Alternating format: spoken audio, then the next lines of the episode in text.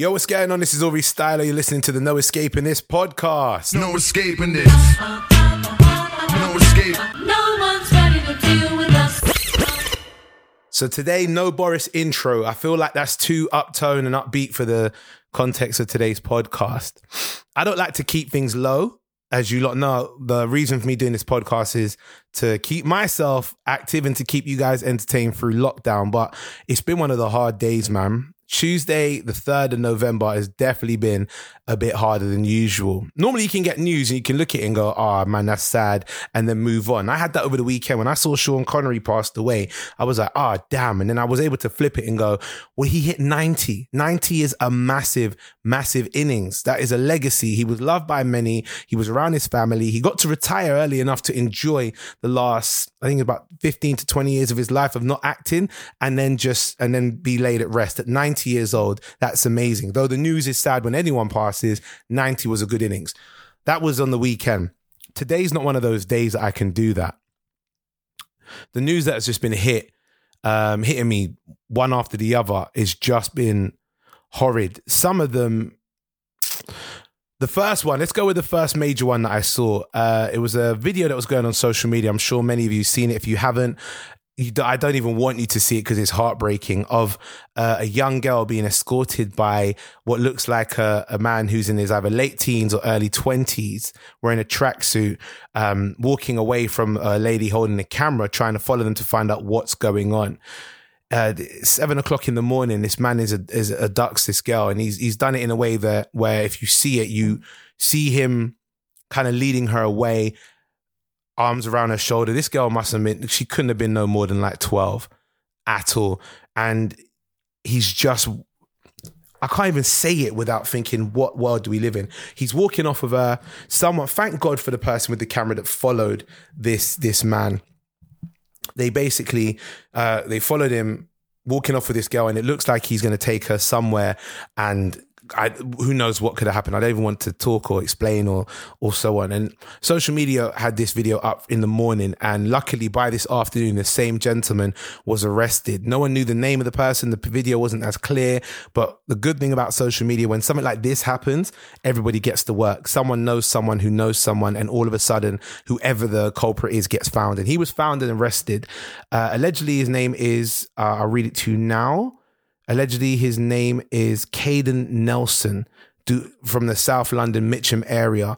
Um, he's said to be the man who tried to abduct and sexually assault a schoolgirl this morning. He's apparently been arrested this afternoon. He's previously been arrested for sexual exposure and was sectioned at Springfield Hospital in 2016.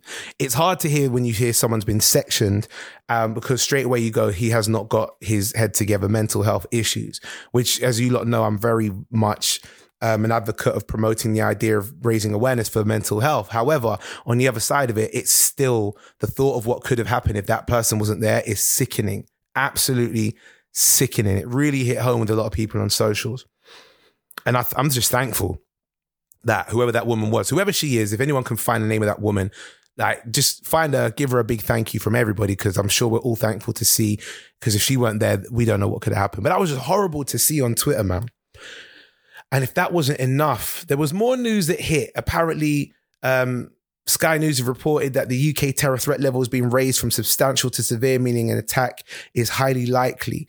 One thing I don't know, and I really don't understand, is how do you know that an attack is highly likely? Like right now, we're in a pandemic, everyone's focusing on COVID. Obviously, there are different departments that have to focus on different crimes. Like Vice is not going to focus on on COVID.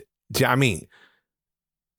Whoever focuses on terror, how do you know one is highly likely? And if you do, uh, do you not have maybe the resources to go? We know this is highly likely, and we know it because we know what their activity is like. So let's go and find whoever they are. Because what I hate seeing is straight after a terror attack happens, it's by somebody that they then kill. These terror departments go, oh, we had him on our radar. If you had man on the radar, do something, arrest him. I don't know, man. There's probably reasons as to why, but I'm just seeing this, and this comes the day um, after we saw the attack in Vienna. Um, I don't know. This is this is something else. It really has got me got me edgy.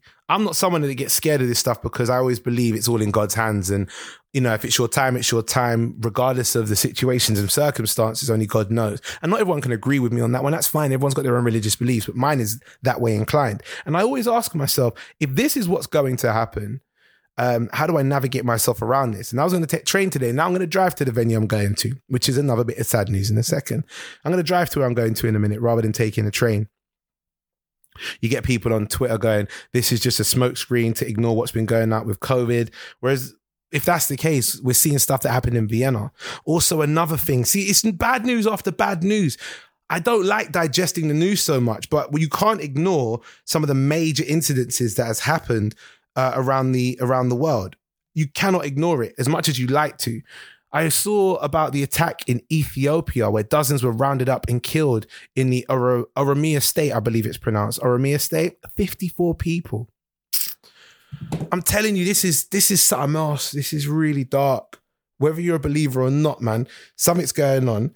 Uh, many Christians can see uh, what is signs of what's in the book of Revelation. Some people from different faiths also have signs of stuff of that nature. The whole fact that we were in a pandemic and there's so much. And this is a darker episode today. I promise you, I will not make every episode like this. I will find my energy to lift my, lift everyone's spirits. But today, I just felt like I could not get through um, an episode with starting off with the tone of Boris and sat- satirically ripping into him, and then go into all this serious content. Trying to figure out if there's anything good I can start to say from today. I don't know. I really don't. It's like 4.30 in the afternoon. I'm headed to my last laugh in the box before we go into lockdown in Shoreditch, right? And that for me is is bittersweet because it means I get to go on stage and say, all right, I'll see you lot in a month. But also knowing that I got a month off because of that is quite upsetting. So who knows, innit? I don't myself um, know how that's going to go. I'm going to have a good time on that stage, but it's always it's already hard to have a good time with everything that's going on. I'm keeping up. I'm positive. I'm ho- hopeful, but I can't give you the banter and the upbeatness. All I can do is say, you know, be with your loved ones. Keep your eyes open for anything of this nature. And also, I can actually say big thank you to everyone on Twitter who and social media who was finding who the person was that was walking off with this girl and then whoever rescued her. There's some positive news. That could have gone bad and it didn't. So we're glad to see that now happen. That we're seeing uh, everybody we're seeing that everybody kind of come together and protect each other. I, it, there's a good note. Imagine we become a society that's very divided. We can always look out for ourselves as individuals. And I believe that it's important to do that, but not at the disregard of everybody else. It's great that a community can come together and say, let's look out for each other. And that's what they did on socials. I feel like when we're in lockdown, we have to do that more so when we're connecting with our friends, our families, etc. I also believe that even if you're not being able to do that, um, on social media and feel like it's worthy enough. There are people in your own neighborhood. Some people, your neighbors. I live in a little cul-de-sac where I can look across the way and see my neighbors. And if I saw anything going on with them, I'd be going to help. And I feel like that's the spirit that we need to try and retain because we're losing that because we've been told to try and stay away from each other. Isolate is one of the major words that we follow because of the pandemic that's going on. But it doesn't mean you have to isolate yourself from being a part of your community, a part of your neighborhood. So try and keep that up. It's going to be one of those hard months. It's cold.